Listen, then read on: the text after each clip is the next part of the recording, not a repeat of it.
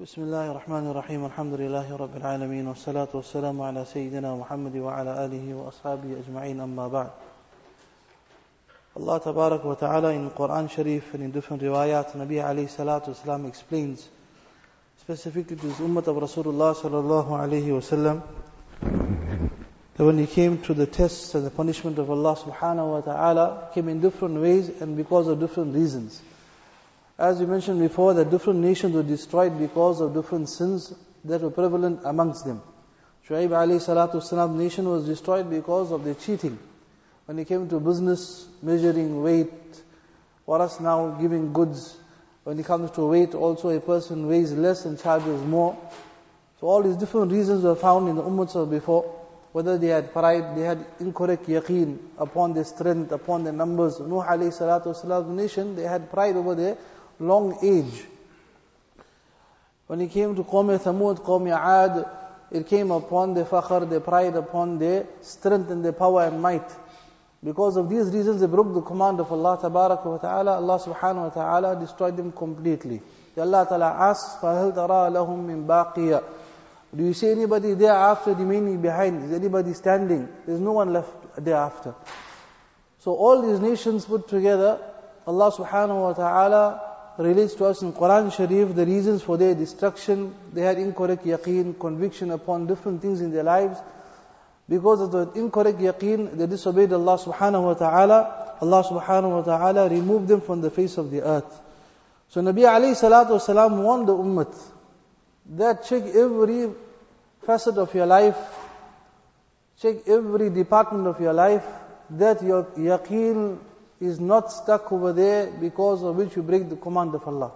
Whether willingly, unwillingly, knowingly, unknowingly, now you're breaking the command of Allah, so beware, be careful. We started discussing this kitab, so a few points from this kitab also regards to our monetary dealings. We find the ummah of Nabi alayhi salatu wasalam not so careful in regards, not so cautious in regards to the monetary dealings. Whether I'm doing a deal, whether it's correct, whether it's incorrect.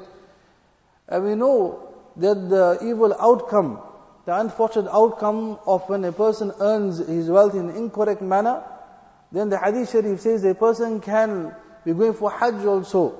He's in ihram, he's saying talbiya labbaik, on the day of Arafah, Mina, Muzdalifah, he's in ihram, he's saying talbiya, he raises his hands, and he makes dua to Allah subhanahu wa ta'ala, and he says, Ya Rabb, Ya Rabb, O my Allah, O my Allah, Nabi alayhi salatu wasalam says that where will his dua be accepted whereas his clothes is haram, his drink is haram, his food is haram, from head to toe, he is in haram because of his incorrect earnings. Just because of that. He's doing all the best of ibadah, but duas are not accepted.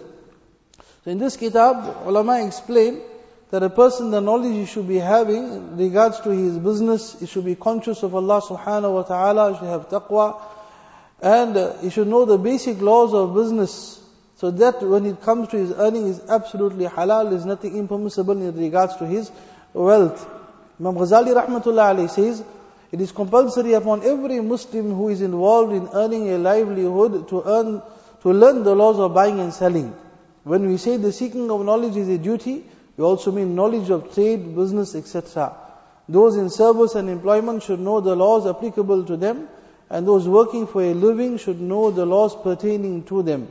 It is the responsibility of every professional, academic, trader, farmer, therapist, employer, and employee to be acquainted with the rules of his occupation. This is farz upon every single person. Like how they say that seek your neighbor before you seek the street. They look at who your neighbor is before you buy that house. Don't move into that house and then see I've got some troublesome neighbors. I've got a problem. So before you start, that's why we have sons in our homes or grandsons in our homes. We know how many years they are spending in school before they can go into a career. Tell them first learn the laws of it. At least take out one gap year. Go to ulama ikram, give your four months in the path of Allah, become Allah conscious. Before I get into dunya right now, become Allah conscious and now I'm aware, I'm afraid that I don't do the wrong thing. Through knowledge they will become aware. And also my dear brothers, we say take the gap year is very, very important. To understand now when it comes to our deen, many our youngsters, And as we always say, there's no problem with educating ourselves as long as the command of Allah is not broken. Ulama say learning geography, learning science, this is actually educating yourself on the workings of Allah. How may Allah operates the entire system of the world. But learn all of this, but on top of everything is my Allah is doing all of this. Not just purely for the science only. When it comes to medicine, whatever science it may be. That the, right on the top is Allah is doing all of this. I'm learning the system of Allah to get the ma'rifat of Allah. The more ma'rifat of Allah, the more recognition of Allah, then the more ibadat will come into my life. So when it comes to learning the laws of whatever my occupation will be, my career will be, learn the laws first. We say to the youngsters, after your matric, take out that one year. Give your four months in the path of Allah. Become Allah conscious. There's no loss whatsoever. There's no loss of time also. Many four months are just passing like that. Go to ulama ikram thereafter. Spend time in the company of the pious. So that my heart becomes clean and clear before I get into marriage also, before I get into a career. Learn my deen correctly. Many a youngster is about the now, he wants to get into dunya. So we always say, remember, dunya is always there. It will not go away. A person we hear is starting a career, a business at the age of 30, 40, 50. He says, I got to start all over again. Dunya is always waiting, it's not going anywhere. But when it comes to deen, Allah subhanahu wa ta'ala has what we say like a window period, expiry date. There's now the time when you're free, your father said prepared now to take care of you for the next six years or five years because you're going to study, just add one more year. Add one more year, get my deen. Get my deen in that one gap year so to say. Because we know at 35 and 40 or 25 and 30, a young man is not going to take out time and sit one year in a madrasa now.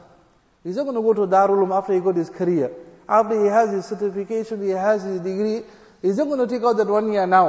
I already have it, I need to start working. Even his father will say, you've got to start working, you can't sit at home. You've got your degree already. But before that now, he tells any parent, son has to tell him, oh, or he should be, that I want to take a gap year to learn my deen, which father will say no? So we as fathers should encourage them that now you finish your matric, go do your four months. I didn't get a chance in my life. At least you will get into a certain line of deen. You'll become Allah conscious. Go sit by ulama ikram. Kunu ma'a. Sit with those that are pious for the rest of your life now. You'll choose a right spouse also. Then your children's tarbiyat. You'll have the ahmiyat importance of deen in your life. So that one year is very, very important. We should understand this when it comes to them. And when it comes to that age of this, also ulama ikram explain that when it comes to the hifz of our children, is not something which uh, is wajib or farz now, what I am saying. But they say by at least 13, 14, that the young boy should finish his hifz of Quran Sharif. Because they say by 13, 14, the young boy still listens to his parents. From 13, 14 onwards now, he listens to his friends. Then you see, my young son, I can't tell him much now. He's got a mind of his own. And they say from 18 onwards, he listens to nobody. Until he gets married. You say by then now he should be already on the right line. But that 18 is the most crucial time of his life. Most crucial time from 18 to 25, ulama say most crucial time. Allah Ta'ala has given us two mechanisms, we're going a bit off the topic. But two mechanisms Allah Ta'ala has given us, mashwara and istikhara. If that young boy is not making mashwara with any senior alim or a senior person in the home who has a success story. What do you say success story? If you was to go medicine, you was to go uh, pharmacy, whatever it may be, see in your line that you want to go into who has a success story. Meaning that in that line of his, he secured his deen and his dunya. Ask him how he did it.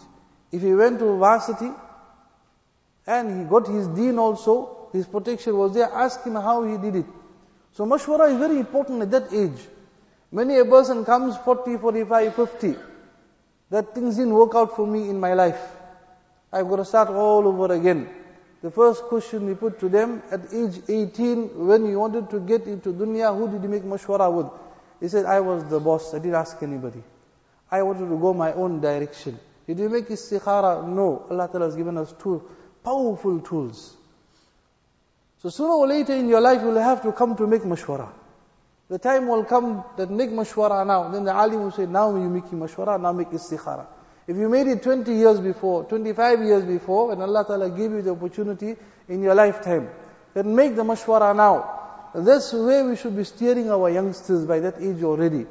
Keep in contact with some alim, with some pious person, make mashwara with him, make istikhara with him. The person who will make mashwara, istikhara, the hadith sharif says he will never regret, he will never suffer a loss. He will never regret in his life, he will never suffer a loss.